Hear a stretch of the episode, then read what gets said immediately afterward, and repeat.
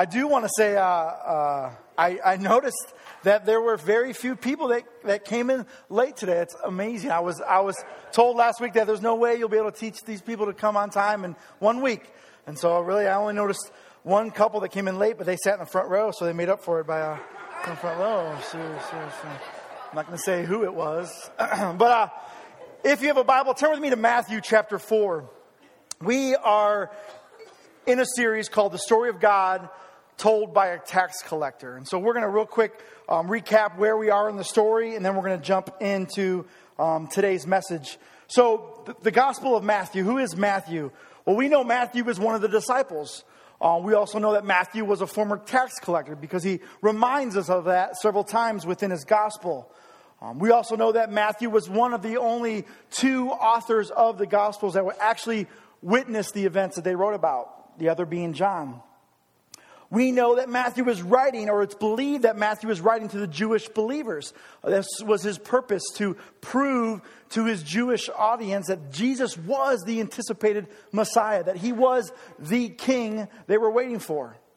Matthew jumps in with the genealogy of Jesus, and again, to proving who Jesus was and that he came from the right family, that he was the son of Abraham, the son of David, the son of Joseph. And so we also saw Matthew within that genealogy from the very beginning trying to preach the gospel message. Because the genealogy we saw is wrought with brokenness. That there were men and women listed within there that were example after example of God's grace and mercy. Matthew then records the birth of Jesus, which we shared during the Advent season. A couple of weeks ago, we talked about John the Baptist, the crazy cousin of Jesus who comes running out of the desert with the message of repent, for the kingdom of God was near. John was calling people to the waters of baptism. John was the last of the Old Testament prophets. It was the Jewish tradition. They had this ritual of washing that they would do as they prepared for the holy days. And so they would practice going into the water, confessing their sins, and then they would come out clean. And so John was offering a baptism of repentance. Well, last week we read where Jesus now comes into the scene, right? He tells John, in order to fulfill all the righteousness, you must baptize me. And John hesitates. He knows that Jesus was without sin, but he understood that Jesus was coming and bringing something new. And so John baptizes Jesus, and heaven is rended, where heaven is torn open and the Spirit of God descends on Jesus. And God spoke these words over him. He said, "This is my son. This is my beloved, whom I am well pleased." And last week we discussed the importance of us just to know how much God loves us. That the words that were spoken over Jesus are the same words that are spoken over you at your baptism. And you and I are the beloved. You and I are named sons and daughters of God.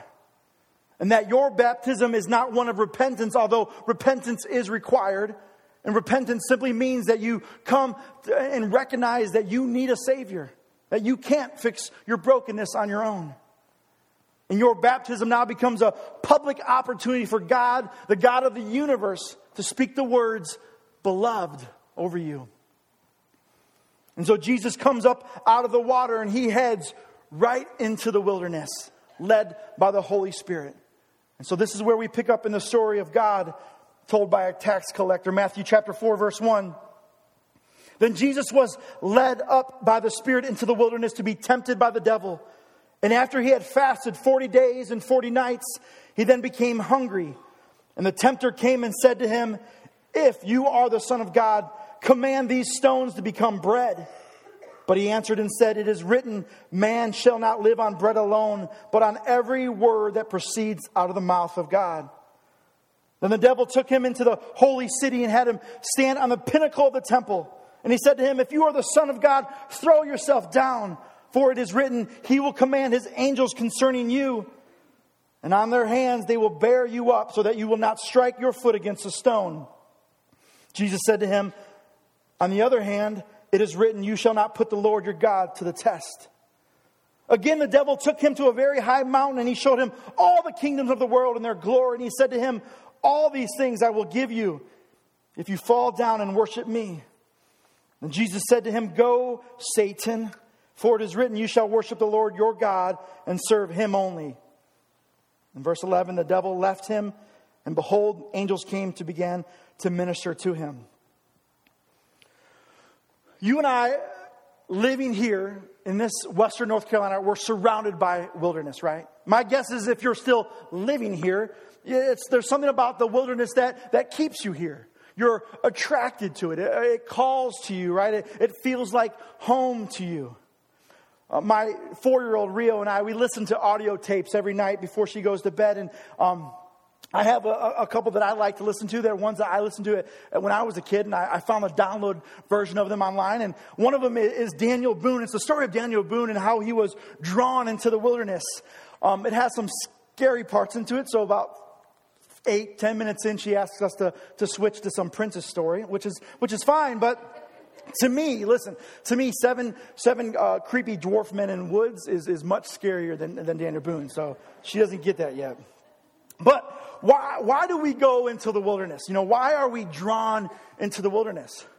Well, maybe we want to get away, right? We want to be alone, and so we go into the wilderness. Maybe it's for sport or to hunt, right? Maybe it's exercise. They have this year the Smokies Centennial Challenge 100-mile hike. How many people are doing that? I know a few of you are. Yeah, don't be ashamed of it. You can raise your hand. My kids want to do it, and we decided as a family that we're okay if one of you wants to take them. And so we're good with it. We're good. We decided. So, but we go into the wilderness for adventure, right? To rest or to relax or to get fresh air. Maybe we're led into the wilderness kind of like Jesus was in this story. But ultimately, there's this destination on the other side that we want to end up there, right? We have somewhere to go on the other side. How many of you are familiar with Dora the Explorer? Now you raise your hand. Yes, we're not ashamed of Dora, right? I have 4 kids, so I'm very well versed in Dora the Explorer. Here's the deal, if you're not familiar with it. Every episode, you have this girl who has somewhere to go, right? And she has like a time frame to get there. And so she relies on this map to get her there, right? And the problem is this map always... I didn't call for it yet. Hold on, you're wrecking my moment. Last week we didn't have the photos. This week we had them too early. All right, here. Now, where was I? All right. So the problem is she has this map that for some reason likes to lead her through these treacherous places, right? These risky, dangerous places. And it never makes sense to me why she would choose to go through the wilderness to get where she was going, right? Whether it was Grandma's house or Blueberry Hill or Candy Cove, wherever she wants to go, she's willing to risk, going into the wilderness. But it seemed like she loved danger. So let's look at one of her maps. All right, so we got the bridge, okay? She has to go over the bridge to get to, it looks like she's going through Chocolate Tree this week. Chocolate Tree's up there, and she probably has to bake cookies or brownies, so she needs cocoa leaves and stuff like that. So she's going to head up to the Chocolate Tree, but she has to go over the bridge. Well, listen, if you understand anything about Dora, I personally would rather go through Crocodile Lake than end up going to that bridge where that grumpy old troll is going to pop out and ask me these crazy questions, right? But she loves the grumpy old troll, so she's going to go there. And then she has to go to the woods. And who do you think's in those woods? Swiper. He's in those woods. And he's going to take something of hers and he's going to throw it. And so, for some reason, she has to go there, right? And it's frustrating. Why doesn't Dora just go another way, go around, right? Like, you'd think she would learn a lesson from her cousin Diego and just get the hang glider and fly to Cocoa Chocolate Tree, right? And so, anyways, she goes through a lot. But something about the wilderness, it draws Daniel Boone, it draws us, it draws Dora. You can take that off now. And into the wilderness. Personally, I grew up in the suburbs. I'm from up north, and we had a suburb. Wasn't much wilderness around us, or wilderness in how I would imagine wilderness to be, right? I took a couple camping trips when I was a young Royal Ranger. Royal Rangers were the Assemblies of God equivalent, the church equivalent to Boy Scouts, right? I was kicked out when I was a tween. We didn't get along, but now, hey, I am a den leader for the Boy Scouts. So justice has prevailed, and we're going to have fun in that den. But when I went to college, I came back from one of my breaks, and 3 of my friends and I decided we were going to brave the wilderness that is Canada. And so we headed up to Algonquin Park, which is about 8 hours north into Ontario from where I was from. And we stopped to have breakfast just before we entered the park. And the placemat for the restaurant was a map of the park. And so we were like, hey, where do we want to stay? There's tons of places to stay within this park. And so we chose Opeongo Lake. I don't know if you guys have ever heard of this, but it's a big lake. It's on the northwest side of the park. And from there, we chose Bates Island. It had a few camping spots there, so we chose that island to go. And so when you get to the store at that lake, you get into a boat, and they go and they drop you off. Well, we brought a canoe with us, but we had a lot of stuff to carry, so we took the taxi boat with us. So we headed out there. Again, all four of us from the suburbs, not real familiar with camping. And so it was kind of a cloud covery week while we were there, and a lot of, rain on and off. And on the lake, there wasn't really good fishing there from the shores. And so we decided that we were going to canoe back to the dock and then head into one of the river areas there and go fishing in the rivers. And so we did that. We left, right around lunch and went for the day to go fishing. So we get to the point where we fish all the way afternoon, evening, and it's starting to get dark. The rain's starting to come, and so we head back to the dock to then get in our canoe again and head back to our camping. The only thing is it's pitch black, and there's cloud everywhere, so there's no moon. There's absolutely zero light, and it's about to rain. And so we have to we weren't the smartest, and we didn't take flashlights with us. And so now we're at this dock, and we're looking out into this massive lake and see nothing but waves and rain's coming in, and we got four of us have to go into this canoe and just head out there. So I decided that I would stay back in the van and keep the lights on so they would give them a point of reference where to go.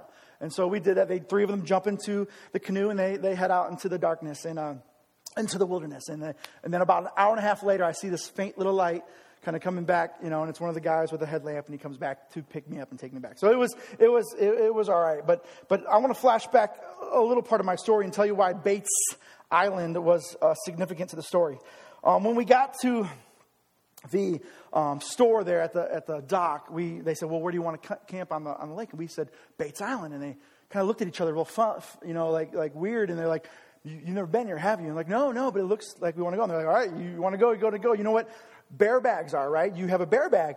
And we said, "No, we're not hunting any bears. We don't need bags for the bears. We're just going to go." And they said, "No, you have to put your food in a bear bag and pull it up, And so we had come with a bunch of cans and stuff like that. And they said, "There's no cans or glass or anything allowed in the park. So we had to buy Ziploc bags and open all of our food and put it in Ziploc bags and take it there." And we bought a bear bag, or we said we were going to. And anyways, we went out there. We were like, we're going to take this. And I've only seen a bear in the zoo. I grew up in Toledo. There was this big zoo, a lot of bears, and so that's my reference point for a bear. So we don't ever think about going outside and running into one of them because they're usually in cages. So I didn't know much about bears. So anyways, we get to the island. Well, again, back in the backflash, we were told that in 1991, two campers were eaten by bears. Now, eaten, is not a normal thing for bears to do, but these bears, they took two campers, and 5 days later, they came back to find the campers, and the bear had actually ate most of them and was guarding them, which is not a normal behavior for bears. And so we have this story in our heads, and we're headed out to this Bates Island and to have this moment, and very, very afraid, very, you guys seen Uncle Buck? The bald-headed bear, this isn't my mind. We're going to go get chased by this bear out there. So again, we're there, and there's this moment where the fishing's not good, and we have this little map here that says that there's this little lake or reservoir within the middle of this island, a small pond, and we're going to go fish that. And so we head off walking into this island, knowing that, there's bears in this island. So we're going, and we're headed there, and it starts to get dark, and it starts to rain. And it was like Scooby-Doo, where every branch that fell, we were jumping into the arms of each other. Now, I'm not very proud of this moment as four grown men, being as afraid as we were. I'm glad you're here so I can share the story with you.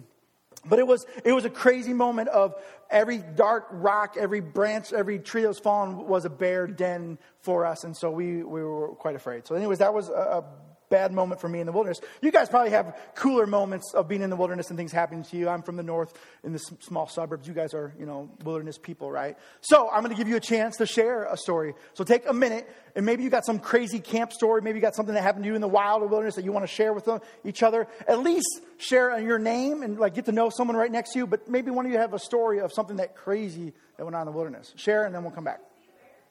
No, we didn't see a bear. No, I didn't see a bear.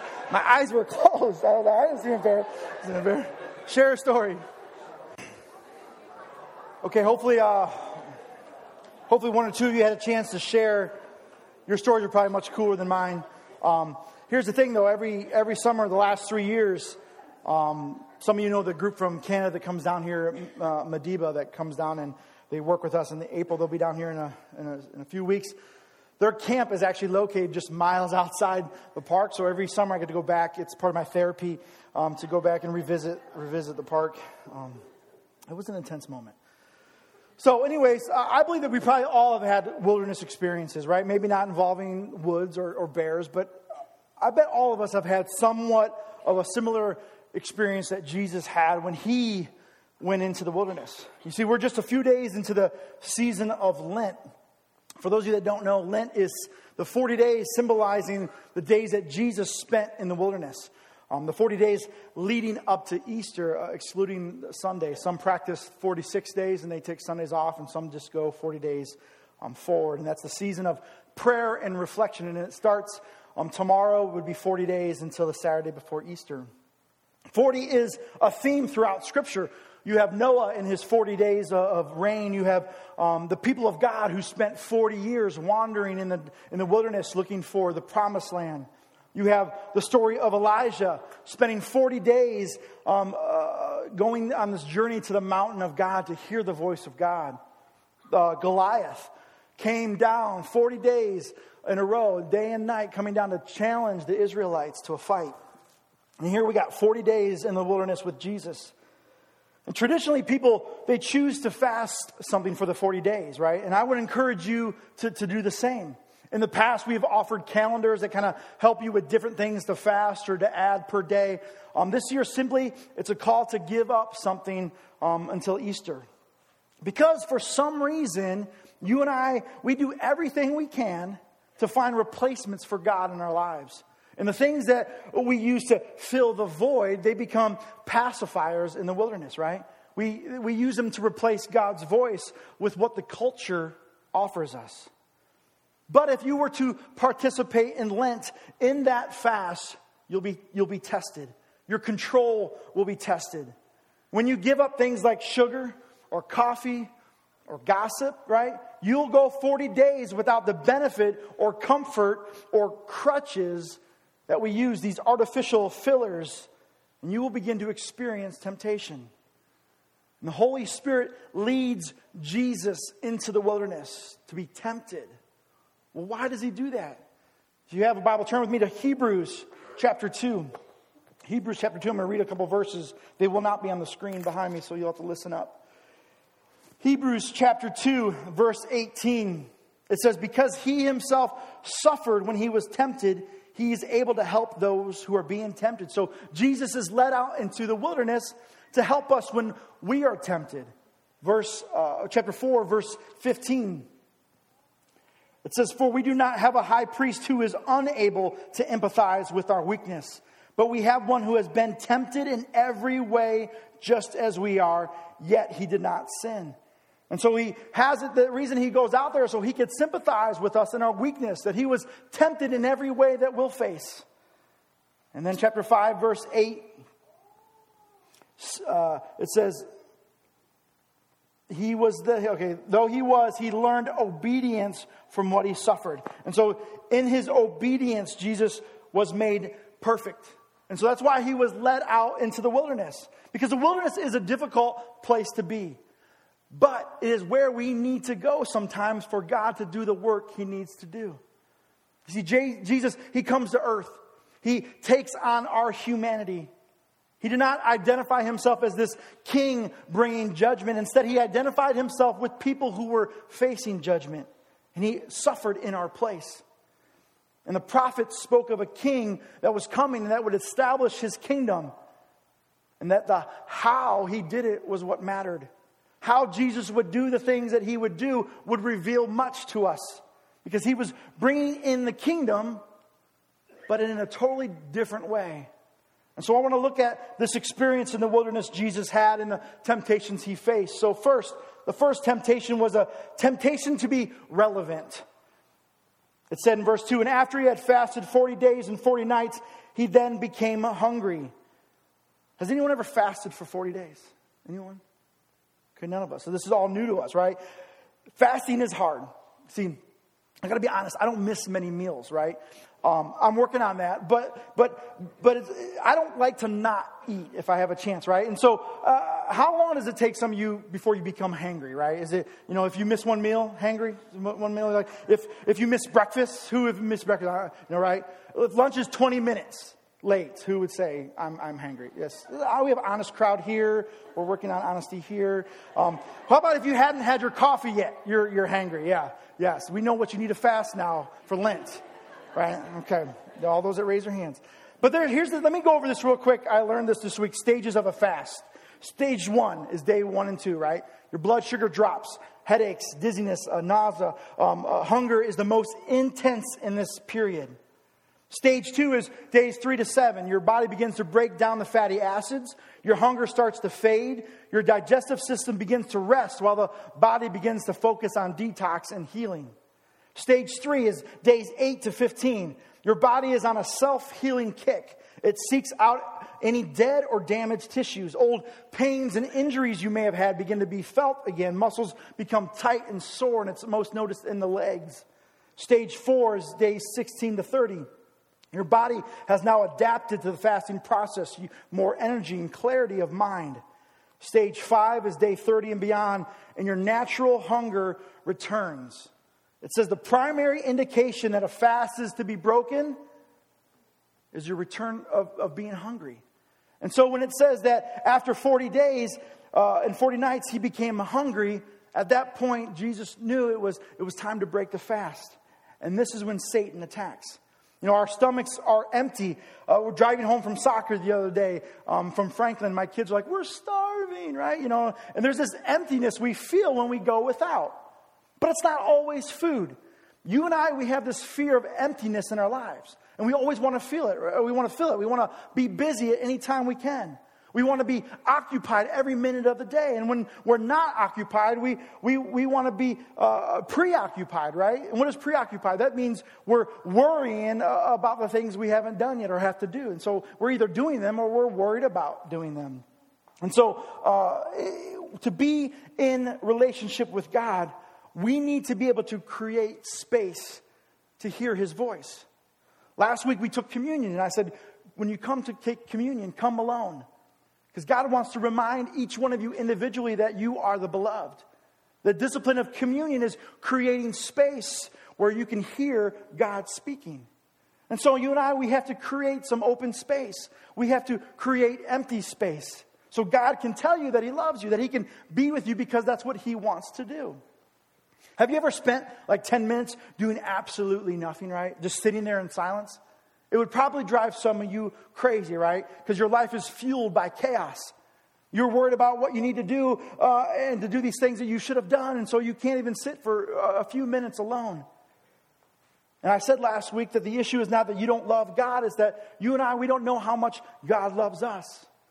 Because you can't quiet down long enough to hear him. That voice that speaks over you and says, you are my beloved. You and I need to spend time with God so that you can be filled up on the words coming from the mouth of God. That you are my beloved, that I am pleased with you. That's the voice you need to be reminded of in the wilderness. And when you go to that job that you don't want to be at, or that home that is chaos, or that relationship that is broken. See, Jesus had gone without food for 40 days. And so the pressing concern in that moment to be relevant was, what am I going to eat? What do I need now? And the enemy knew where to attack. Jesus was vulnerable. And Scripture says that he was famished. He was hungry. It was time to break the fast. And the enemy says to Jesus, I want you to prove that you're the Son of God by this relevant behavior of changing stones into bread. And the enemy offers a quick fix, a shortcut, an easy way out. And here's the deal, that bread was not the issue. It was not a sin for him to break the fast. He was hungry. It was time. But Jesus knew it was the Spirit that led him into the wilderness, and that it would be the Spirit that would lead him out. And it was an act of obedience. And he says that man cannot just live on the bread alone, but he lives on the Word of God. And what was the Word of God? What proved that he was the Son of God? The words God spoke over him just at his baptism. The words that he speaks over you and I at our baptism. Beloved sons and daughters of God. See, Jesus trusted his Father for everything he needed. And you and I, we often lack. We lack trust, and we question God's provisions for us. Trusting God has been an issue since the beginning. If you remember the story in the garden, and Adam and Eve, and they're hanging out with God, and he's giving them what they need, and they're walking in the cool of day, hand in hand with God in this tight relationship. But this moment, they found themselves alone, and they were tempted.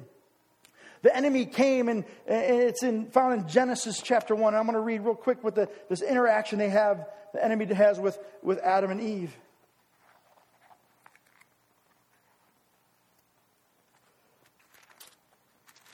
It's in chapter 3, starting in verse 1. It says, Now the serpent was more crafty than any of the wild animals the Lord God made.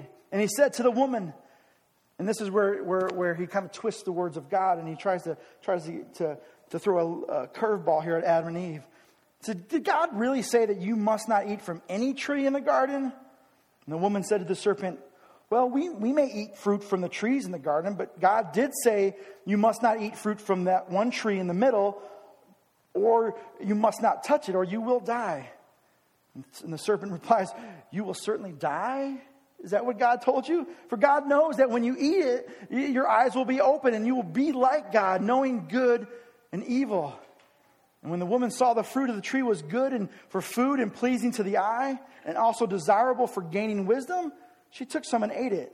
She also gave some to her husband who was with her, and he ate it. Many of us have that story twisted around where we think Eve was on her own and she was deceived, and she went back and she deceived Adam, when in fact Adam was there the whole time listening, where he failed to lead in that moment, and they both sinned.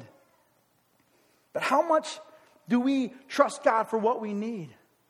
How much trust do we have for his provision? Do we want God do we want to just be in the relevant moment and get our needs now and get things that we need fixed now, instead of trusting what God had spoken over you, that you are beloved? The second temptation he faces is this temptation to be amazing, right? Verse 5, the devil took him to the holy city and had him stand on the pinnacle of the temple. And he said, If you are the Son of God, throw yourself down. For it is written, He will command His angels concerning you, and on their hands they will bear you up. Satan looks to Jesus and he says, Jump. Go ahead and jump, right? If you want to be king, if you want everyone to love you, jump and we'll watch the angels catch you. It'll be the coolest, Jesus, right? This is way beyond card tricks, way beyond turning stones into bread. That's Old Testament stuff. We're moving on. If you want everyone to believe you're God, then jump, Jesus. And it's the temptation to do something, to be known for something. Have any of you ever done a trust fall before? Anyone want to volunteer for a trust fall up here? No, good. Because, all right. The trust falls, if you don't know, they're big team building exercises, right? And this is like the biggest trust fall ever, right? He took Jesus to the highest point of the temple and said, just close your eyes and fall back. We're gonna catch you, right? I Googled or I YouTubed trust fall fails this week. Very funny, not appropriate for the service, so I didn't bring the video, but it's funny. But this is like the story of religion, right? Where we set up a bunch of rules and hoops to jump through and so we can do something to save ourselves. We want to be known for something. We want to do it. Let's dress up for church and we want to look good. People won't know how broken I am in this suit, right? The problem is that when we fail, the church leaves us laying there broken, right? On the ground. The challenge for you and I is to follow God when no one is looking. Do it and not post it on Instagram or Facebook for all to see. It's in the simple, the ordinary things that we go through each day. The day-to-day call to be faithful in your marriage. No one sees that, right? The day-to-day call to that boss who is a jerk. The day-to-day call to that job you hate or the commitments you've made. We follow Jesus in the ordinary. The dishes, the diapers, the trash, the baths, football practice, homework, whatever we do day to day, Jesus came in the ordinary as a homeless carpenter, Jewish dude, right? He didn't come bringing war, but the Spirit descended on him like a dove, and he came riding on a donkey. Jesus refused to entertain and to be the magician. He was simply going to love ordinary people, people who were marginalized. And that's what we're called to do. The third temptation was that of power. Verse 8, again, the devil took him on a very high mountain and showed him all the kingdoms of the world and their glory. And he said to him, all these things I will give you if you fall down and worship me. How was Jesus going to bring in the kingdom? John was like, repent, for the kingdom is near. Get ready. Jesus is coming. And so everyone expected, including John, that Jesus was coming with power, right? Power is an easy substitute for the hard task of loving God and loving others. It's easier to be God than to love God. It's easier to control people than to love people. It's easier to own life than to love life. Jesus asks Peter 3 times, do you love me, Peter? Do you love me? If you do, feed my sheep. He asked him that 3 times. And he says, Peter, this is the guy I'm going to build my church on. Do you love me? He says, the sheep, they know my voice because I'm in relationship with them. Because I love them, I know them, and they know me. But as a church, we seem we're more worried about power and control these days. We ask questions like, hey, Jesus, which side will I sit next to you in your kingdom? Same questions the disciple asked. We want position in this kingdom. We have to get the best Christian candidate in office, right? We have to, that's how we'll establish the kingdom of God. We want power and control. This is a Christian nation. We must protect it. Well, Jesus came saying, if you have 2 coats, give one to someone without. If someone sins against you, forgive them 490 times. If someone strikes you on the cheek, turn to them the other. Sell all your possessions and give it to the poor. The first must be last. I came not to serve, but to not to be served, but to serve. True religion is caring for widows and orphans. Jesus said, love your enemies. And it began in the garden when we exchanged the love of God for power because we wanted to be like God. Because love makes us vulnerable. Because it opens us up to rejection and hurt. And it was in that vulnerability where Jesus gave his life for you and I. What makes this temptation real for me is Satan had the power to give what he was offering. This was a legit offer for Jesus. Satan owned that. He was giving him that. But why would Jesus be tempted by this? After all, he's God, right? He had the power already. Why would Satan think that this would work? Because Satan knew the end of the story. And he knew what Christ would have to go through to get there. And he offers him a shortcut, an easy way out. You see, in this moment, Jesus was given the opportunity to pass up the cross. No cross, no thorns, and people will still follow you. They'll still worship you. You don't have to die on a cross, Jesus. You won't have to go through the rejection and the abandonment by all your so-called friends. Verse 10, Jesus said to him, go, Satan, for it is written, you shall worship the Lord your God and serve him only. And then the devil left him, and behold, angels came and began to minister to him. I want to invite the band to join me on stage.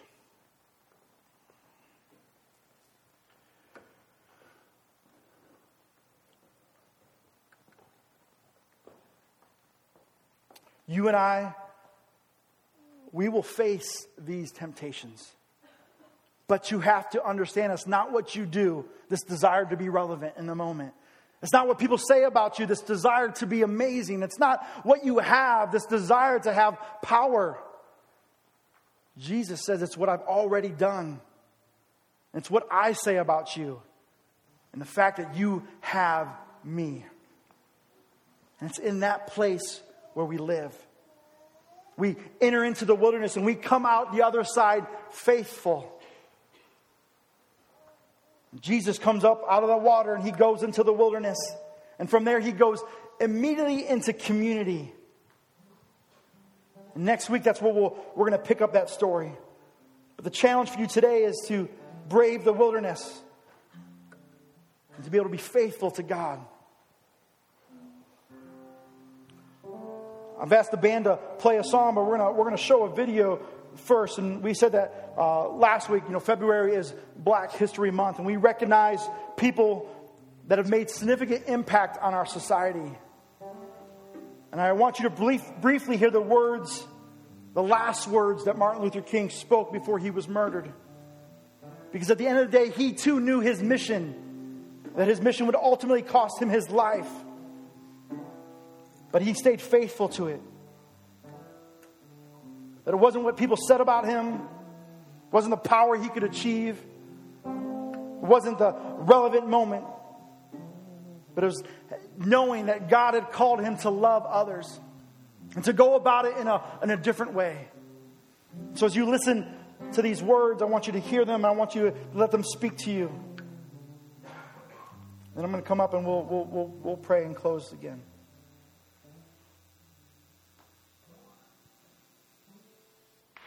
Anybody, I would like to live a long life. Longevity has its place. But I'm not concerned about that now. I just want to do God's will. And He's allowed me to go up to the mountain. And I've looked over. And I've seen the promised land. I may not get there with you. But I want you to know tonight that we as a people will get to the promised land.